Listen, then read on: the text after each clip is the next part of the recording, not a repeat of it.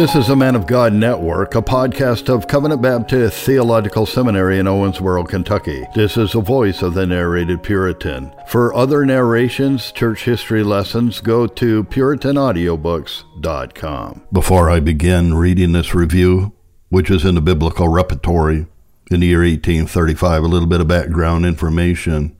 Charles Finney had been ordained in the Presbyterian Church in the year 1821 the fact that this review was published in the year 1835, that would have been two years before the Presbyterian Church had split in the year 1837 because of the New Haven theology that had crept in, starting with Nathaniel Taylor, who held the chair of divinity at Yale after Timothy Dwight. That chair had just been formed after Dwight, and there were serious problems in his teaching. Bennett Tyler the person who wrote the biography of Asahel Nettleton dwelt with the Pelagianism that was coming out of the New Haven school in a series of letters on the New Haven theology. From my own research, I cannot tell if Charles Finney had even read Nathaniel Taylor, but remarkably, his theology, in his systematic theology, and in his practices in revival, show that he was clearly of the same mindset as the New Haven school. His use of the anxious bench was part of the new measures that Finney was using in revival. The author of this review wrote this when he was just a mere 35 years old, but he went on from being a graduate of Princeton Seminary to teaching mathematics at Princeton College, or the College of New Jersey.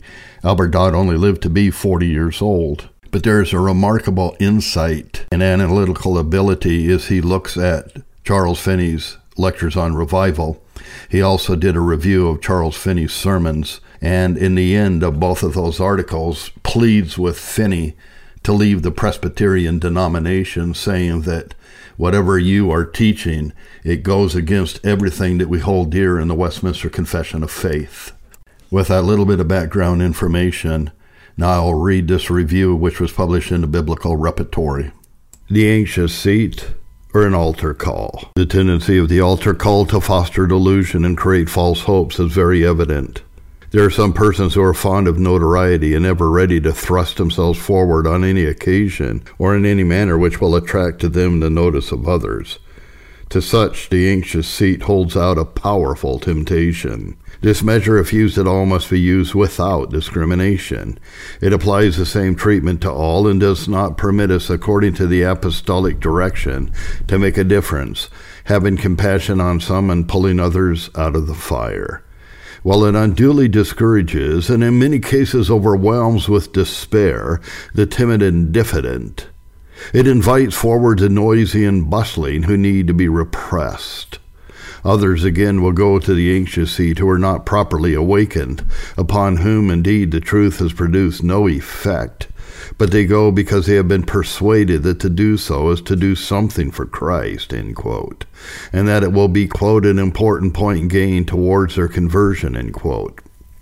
Mr. Finney agrees with us in supposing that such public manifestations will often be made by persons who have not the feelings indicated for however irrational a man's theories may be, he cannot refrain sometimes out of connection with them from talking common sense.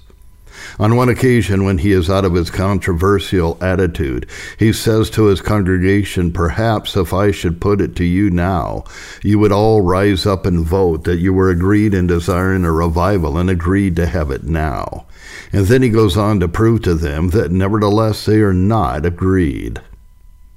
Doubtless it would be so, and in like manner will many go to the anxious seat who are not anxious.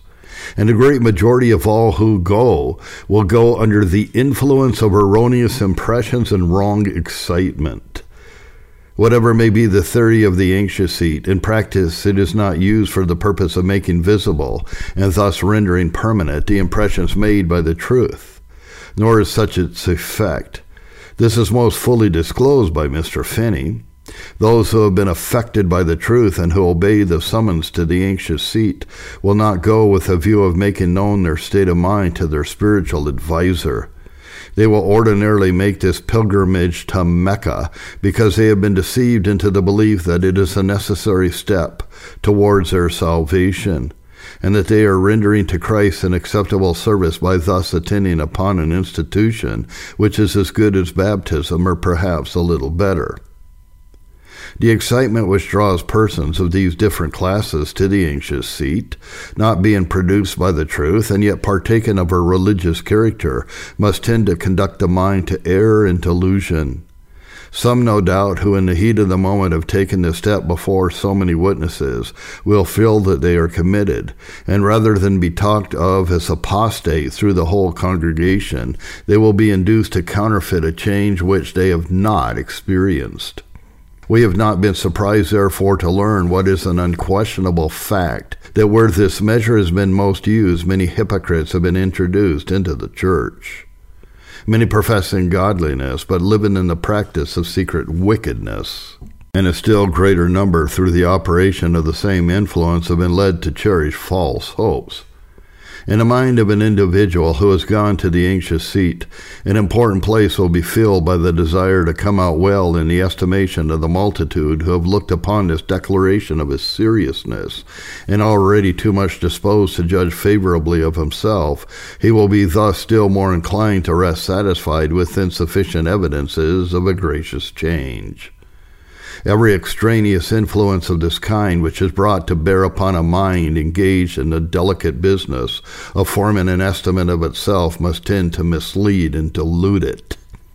The anxious seat, no matter how judiciously managed, is liable to the objection here advanced.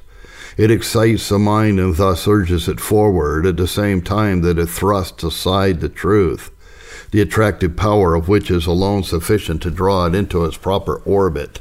But the intrinsic tendency of this measure is to lead the mind astray. Is very greatly enhanced by the manner in which it is conducted by Mr. Finney and his imitators. The ordinary course of proceeding with those who come forward to occupy the anxious seat is on this wise. They are exhorted to submit to God during the course of the prayer which the preacher is about to offer. They are told that this is a work which they can perform of themselves. They have only to summon up all their energies and put forth one Herculean determination of will, and the work is done. A strong pull, as in the case of a dislocated limb, will jerk the heart straight, and all will be well. At the conclusion of the prayer, they are called upon to testify whether they have submitted all who make this profession without any further examination are at once numbered and announced as converts. Sometimes a room or some separate place is provided to which they are directed to repair. Those who remain are upbraided for their rebellion and again urged to energize the submitting volition during another prayer. And this process is continued as long as there is a prospect of its yielding any fruit. Does it need any argument or illustration to show that the anxious seat, thus managed, must be a very hot bed of delusion? The duty here urged upon the sinner is not, as we have shown in our former article, the duty which the Bible urges. We're at no loss to understand why Mr. Finney presents the sinner's duty in this form. Submission seems to be more comprised than some other duties within a single mental act and more capable of instant performance. Were the sinner directed to repent, it might seem to imply that he should take some little time to think of his sins and of the being whom he has offended. Or if told to believe in the Lord Jesus Christ, he might be led to suppose that he could not exercise his faith until he has called up before his mind the considerations proper to show him his lost condition and the suitableness of the offered Savior. Repentance and faith, therefore, will not so well answer his purpose. But with submission, he can move the sinner to the instant performance of the duty involved, or as he says in a Saxon way, can break him down, break him down on the spot, melt him right down, clear to the ground, so that he can neither stand or go. End quote and a mental darkness consequent upon this unscriptural exhibition of his duty. And while flurried and bewildered by the excitement of the scene, the sinner is to perform the double duty of submitting and of deciding that he has submitted. Who can doubt that under these circumstances, multitudes have been led to put forth a mental act and say to themselves, There, it is done, and then hold up the hand to tell the preacher they have submitted, while their hearts remain as before, except indeed that now the mists of religious delusions are gathering over them? Had this system been designed to lead the sinner in some plausible way to self deception? In what important respect could it have been better adapted than it is now to this purpose? The text question propounded by the occupant of the anxious seat is not always made as definite as we have represented. Sometimes it is proposed in as loose and vague a form as this quote, Would you not be willing to vote that God should be the supreme ruler? End quote and an affirmative answer to this question has been deemed and proclaimed adequate evidence of submission, and the assenting individual filed off among the new converts.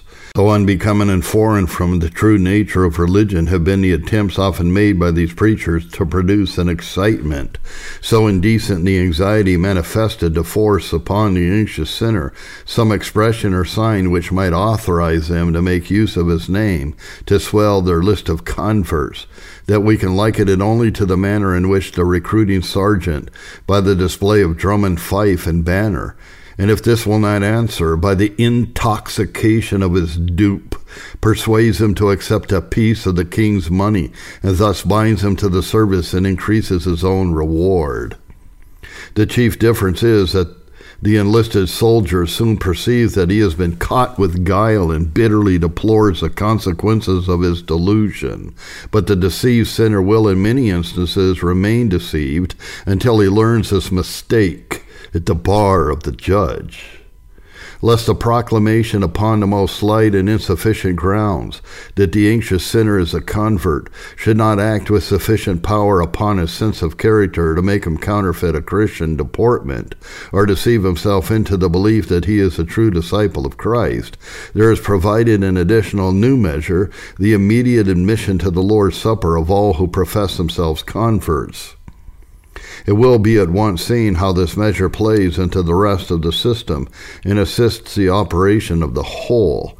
Mr. Finney, to perfect his system, has but to take one further step and maintain that no church has a right to discipline any of its members who have been thrown in by the operation of the new measures. This is evidently wanting to complete his plan which ought to provide some method for retaining his converts in the church, as well as for their easy introduction into it. And why should he hesitate to make this small addition? It is surely more defensible than many other parts of his system. We should not be surprised to find a denial that the set of old, stiff, dry, cold elders, quote, that have crept into our churches have any authority to discipline his converts, figuring at large in the neat pattern card which he issues of the newest fashion and measures. Mr. Finney endeavors to show that it is a duty of the young convert to apply immediately for admission to the church, and the duty of the church to yield to this application. In Chatham Street Chapel, it seems their practice is to propound applicants for a whole month. But the reason of this long delay is that in a city many strangers will apply, and it is necessary for the session to have opportunity to inquire respecting them. In the country, however, the church will sin and grieve the Holy Spirit by debarring from the communion any who apply, if they are sufficiently instructed on the subject of religion to know what they are doing, and if their general character is such that they can be trusted as to their sincerity and honesty in making a profession. Great evil, he says, quote, has been done by this practice of keeping persons out of the church a long time to see if they were Christians, end quote. No doubt great evil has been done to the credit of his system wherever the converts made by it have been thus tried, but this is the only evil that we have ever known to result from the practice. Under the ordinary ministrations of the gospel, there is much that springs up having the semblance of piety, but without root, so that it soon withers away and it cannot be doubted that much more than the usual number of these fair looking but rootless plants will start up in Mr. Finney's forcing bed. Surely then the voice of wisdom and of duty calls upon the church to wait until the blossom, if not the fruit, shall have appeared. And the seeming but deceived convert has been once admitted within the pale of the church. The motives and means of continued self deception are so greatly multiplied as to leave but little ground for hope that he will ever be awakened from his false security until the dawning light of another world breaks in upon him. The Church also owes a duty to herself in this matter. The addition of unworthy members to her communion by rendering frequent acts of discipline necessary will expose her to distraction within and to scandal without. But these weighty considerations plainly involve in the eternal welfare of individuals and the true prosperity of the church must all give way to provide for the effectual working of Mr. Finney's system. Better that the church should be filled with the hypocritical and the deluded than that the new measures should lose their credit. Many of Mr. Finney's opinions tend to the same point to provide for smuggling his converts into the church before they themselves or the session to whom they apply can have had full opportunity to judge whether they have undergone a change of heart. There is no need, he says, of young converts having or expressing doubts as to their conversion. There is no more need of a person's doubting whether he is now in favor of God's government than there is for a man to doubt whether he is in favor of our government or another. It is, in fact, on the face of it, absurd for a person to talk of doubting on such a point if he is intelligent and understands what he is talking about though it might perplex a man of plain understanding to conceive how such instruction as this could be reconciled with the scriptural account of the deceitfulness of man's heart, yet its meaning and drift are perfectly intelligible. Its tendency and it would hardly be uncharitable to say its design is to form a bold, swaggering, Peter like confidence which may preserve the fresh convert from misgivings of mind during the brief interval of a few hours, or at most days, which must elapse between his professed submission and his reception into the church. The next thing is to impress him with the belief that it is his duty to apply at once for admission to the Lord's Supper, and this is most fully done. He is told that if he waits, quote, he will probably go halting and stumbling along through life, end quote. No, there must be no waiting. Drive on, or the tempestuous breeze will die away. Then the church must be taught to throw open her doors, and this she is told to do under the pains and penalties of grieving the Holy Spirit if she refuse. Some examination, however, must be held, and the result of this might be to show that many of the applicants had been insufficiently or erroneously instructed in the plan of salvation and see how beautifully Mr. Finney provides for this difficulty. Quote, in examining young converts for admission to the church, their consciences should not be ensnared by examining them too extensively or minutely on doctrinal points. End quote. The meaning of the phrase too extensively or minutely may be readily understood from the exposition we have given of Mr. Finney's theological system. The church session who should ask of one of these converts, What is the ground of your hope of salvation? might receive for an answer, My submission to God. The world is divided into two great political parties, the one with Satan, the other with God at its head. And I have energized a mighty volition and resolved to join the latter and vote in the Lord Jesus Christ as governor of the universe. Suppose the examination to proceed a little further. Have you been led to see the depravity of your own heart? I know nothing of a depraved heart. All I know on this subject is that ever since Adam sinned, every person begins to sin when he becomes a moral agent. But does not David say, I was shapen in sin? Yes, but the substance of a conceived fetus cannot be sin, and David only meant that he sinned when he sinned. Have you any reason to believe that your soul has been washed in a fountain set open for the remission of sin? I know nothing of any such operation. I have been taught that it is a great error introduced into the church by the accursed traditions of the elders to speak as though in religion there occurred anything like the washing off of some defilement. Upon whom do you rely for strength in the conflict which is before you? Upon the might of my own arm. Do you not pray to God to strengthen you and enable you to discharge your duties? No, it would be an insult to God to pray thus, as though He had commanded me to do what I am not able to perform. Do you believe that God is all powerful? Yes, that is, I believe he can do some things, and others too, if his creatures will not oppose him. Can he preserve and promote the prosperity of the church? Yes, by taking advantage of excitements. The session, somewhat dissatisfied, we may suppose, with this examination, resolved to question the candidate more closely on some of these points. But hold, hold, cries Mr. Finney. Take care how you ensnare the conscience of this young convert by examining him too extensively or minutely on doctrinal points. The way is thus laid perfectly open for the entrance of his converts into the church. But how shall he be kept there? There are two new measures proposed by him that might seem to aim at this end, but both of them are inadequate. The first is that they shall be kept in ignorance of the standards of the church they have entered. Young converts, he says, ought to be indoctrinated, but he avowedly excludes from the means of indoctrination teaching the catechism.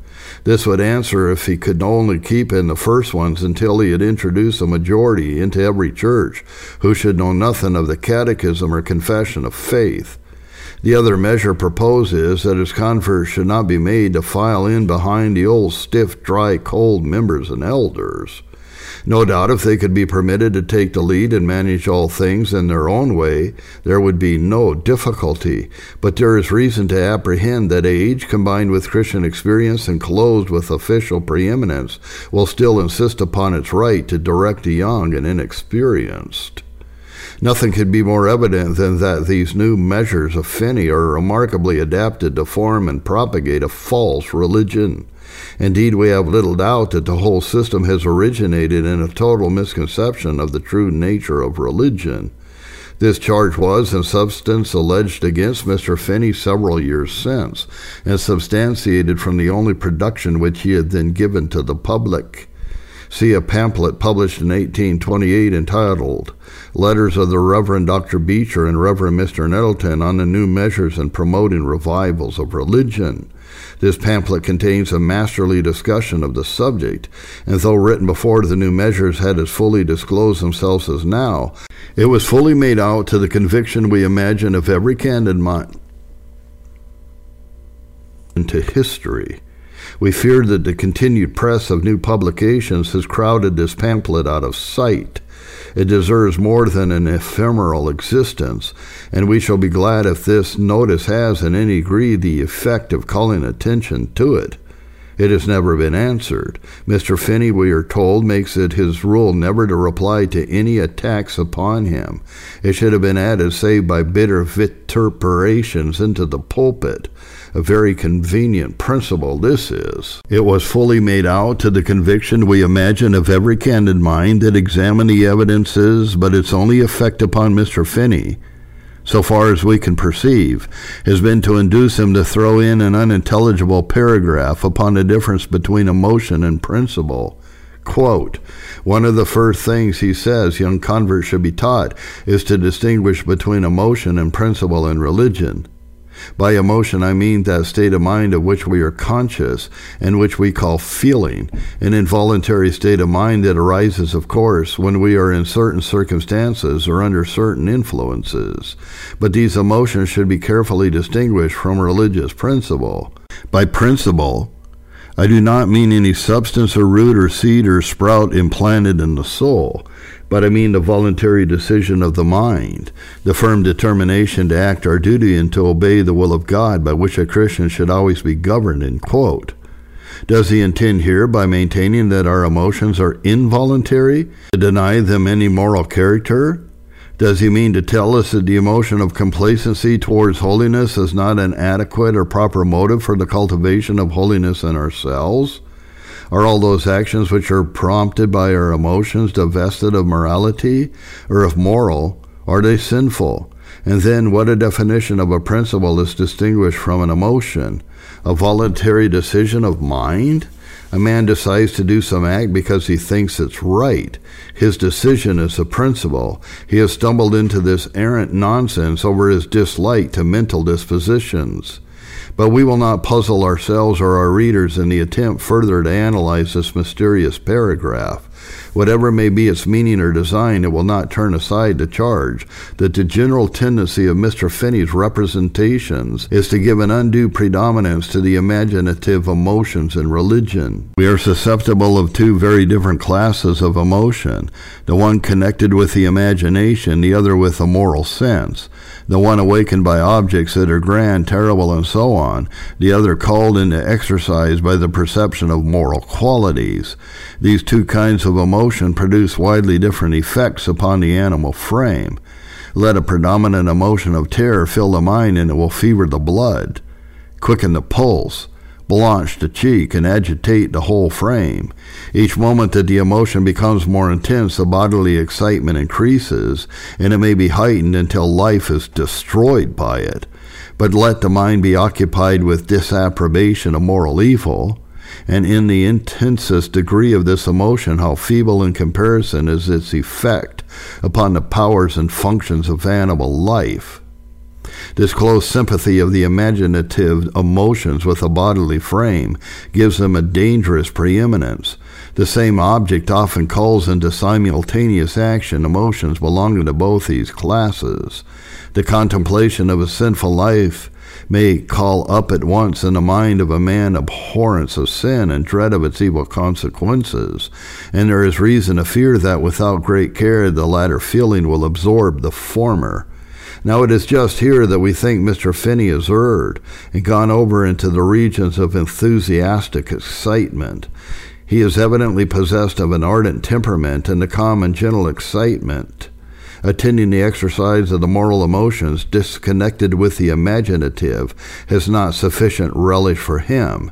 It is comparatively tame and tasteless, for the same reason, he discards as, quote, animal excitement, end quote, all the gentler feelings, such as, like the soft and plaintive music of an Aeolian harp, spread themselves through the soul and dissolve it in tender sadness or pity. He turns from these to the stronger and more boisterous emotions, which, stirring both soul and body like the sound of the trumpet, can yield a luxurious play and revel of intense sensation. When a feeling of this character is awakened by religious objects, though it should swallow up the accompanying emotion inspired by conscience, yet the imaginative mind entertains no doubt of the religious character of the passion which feels and moves it. It is in this region where prevails the awakening din of the storm and tempest of pious passion that Mr. Finney, as it appears to us, has constructed the chief dwelling place of religion. For the proof of this, we appeal to the general tone of swelling extravagance, which marks all of his sentiments, and to the habitual tenor of his illustrations and instructions. He teaches in various places in ways that the progress of religion in the heart cannot properly be set forth under the symbol of the growth of any root or sprout or seed implanted in the mind.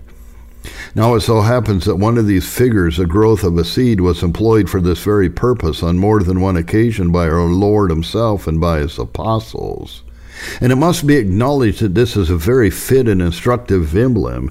If the progress of religion be dependent on the growth of principle, that is, of that which is the beginning, or which lays the ground for a series of actions and determines them to be what they are, but inappropriate and deceptive as he represents it to be, if religion has its origin in a deep seated act of the mind, and for its increase depends on the fitful gusts of passionate fervor. To the same effect are the many representations which he puts forth of the repugnance which a Christian will feel when brought into contact with a fellow Christian who is more spiritual than himself this electric repulsion will only take place when their minds are under the dominion of the imaginative emotions. The Christian whose religion is the offspring of principle and has its range among the emotions of the moral sense will love Christian excellence and be attracted by it in proportion to its purity and brightness. The effect of greater holiness than his own, whether seen in men and angels or in God, will be to increase his admiration and draw him onward in the divine life. This repellent effect of the exhibition of greater piety, Mr. Finney supposes, will only take place in those who are considerably below it. If those around are anywhere near the mark, it will kindle and burn among them until it has warmed them all up in its own temperature. Hence, in a prayer meeting, if a spiritual man leads who is far ahead of the rest, his prayer will repel them, but it will awaken them if they are not so far behind as to revolt at it and resist it. End quote. And again he says, in the midst of the warm expressions that are flowing forth, let an individual come in who is cold and pour his cold breath out like the damp of death, and it will make every Christian that has any feeling want to get out of the meeting.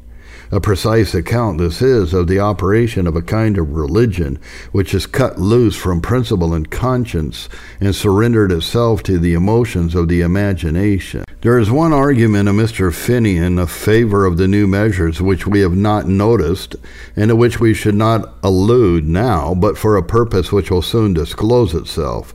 This argument is, in true importance, on a perfect level with that drawn from the small clothes, wigs, and fur caps. It consists in producing the names of a great number of wise and eminent men who have been prominent in introducing innovations. All this has nothing to do with the question. It is perfectly puerile indeed to introduce it, unless these men introduce such innovations as he contends for. Among these new measure men he introduces the name of President Jonathan Edwards and on several occasions he makes such use of the name of this great man as is calculated to leave upon the reader's mind the impression that Edwards has sanctioned his proceedings. He has no right thus to slander the dead or impose upon the living.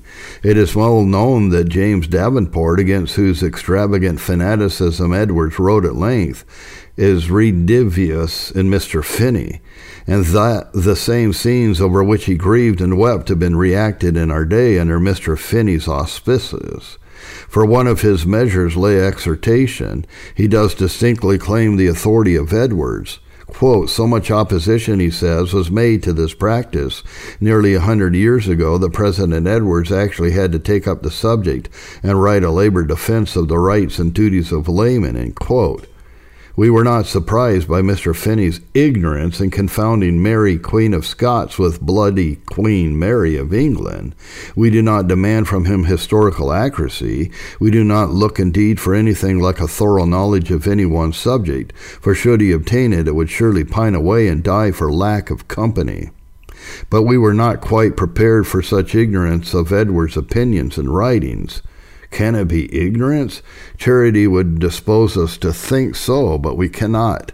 In the same work from which Mr. Finney has taken long extracts, and to which he often refers as if familiar with its contents, Edwards makes known with all plainness his opposition to lay exhortation. He expressly condemns all lay teaching which is not, quote, in the way of conversation, end quote.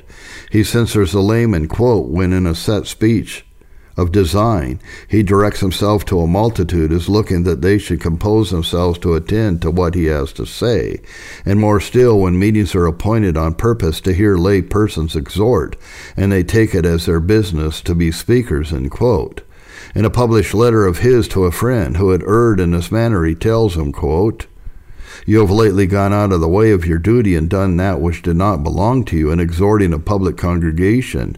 You ought to do what good you can by private, brotherly, humble admonitions and counsels. But it is too much for you to exhort public congregations or solemnly to set yourself by a set speech to counsel a room full of people unless it be children or those that are much your inferiors. End quote. These are the sentiments of Jonathan Edwards, and it is hardly possible that Mr. Finney should have been unacquainted with them. Whence then is this bold misrepresentation? This is one illustration of that unscrupulousness and the use of means for the attainment of his ends, which he too often manifests. With perfect nonchalance, he will make figures, facts, scripture, everything bend to the purpose he has in hand.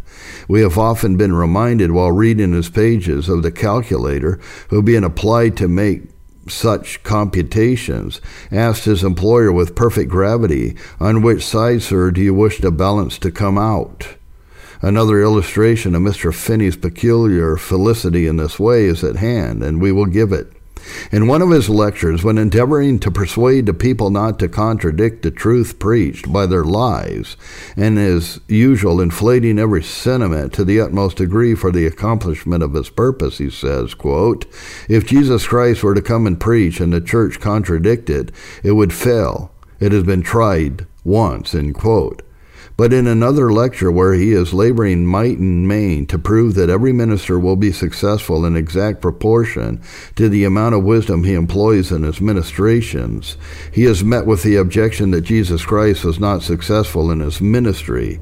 But reader, you do not know the man if you imagine that this difficulty staggers him at all. Not in the least. In disposing of it, he begins by showing that his ministry was vastly more successful than is generally supposed and ends by proving that in fact he was eminently successful, end quote. And no doubt if his argument required it, he could prove that Christ was neither successful nor unsuccessful. This unscrupulous use of any means that seemed to offer present hope whether for the attainment of their objects within the camp or without, was early noted as a peculiar mark of the new measure men. Lyman Beecher says in a letter written eight years since, quote, I do know as incident to these new measures, there is a spirit of the most marvelous duplicity and double dealing and lying, surpassing anything which has come up in my day, end quote. This letter was addressed to the editor of the Christian Spectator. It seems that there had been some symptoms of a disposition on the part of this editor to compromise with the new measures, from a desire to promote the circulation of his work in those regions where these measures were then burning in all their fury. And the heaviness of this accusation will not be much lightened by anyone who has been an attentive observer of their movements since. There only remains to be noticed the argument for the new measures which Mr. Finney draws from their success. We shall not stop to dispute with him the position which he assumes, that the success of any measure demonstrates its wisdom and excellence. No man can maintain the ground which he takes upon the subject without denying that it forms any part of the plan of God and the government of the world to bring good out of evil. But there is no need of discussing this matter now. We will grant him the benefit of the doubt. It is too late in the day for the effect of this pill to success. The time was when an argument of this nature might have been plausibly maintained. Appearances were somewhat in favor of the new measures. At least wherever they were carried, converts were multiplied, and though the churches were distracted, ministers unsettled, and various evils wrought, yet it might have been contended that on the whole the balance was in their favor.